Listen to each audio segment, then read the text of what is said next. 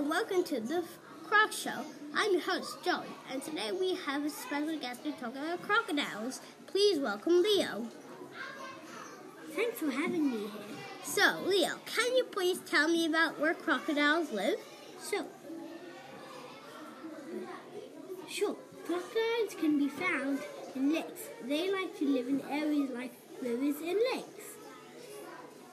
That's interesting. How about what, what crocodiles look like? Crocodiles have short legs, long tails, and scales. Whoa, how interesting. How about what crocodiles eat? They eat big fish, smaller frogs, and smaller fish. Thanks for sharing that, and we'd love to know about the crocodile life cycle too. Hello. Well, the life cycle starts when the female frog lays the egg.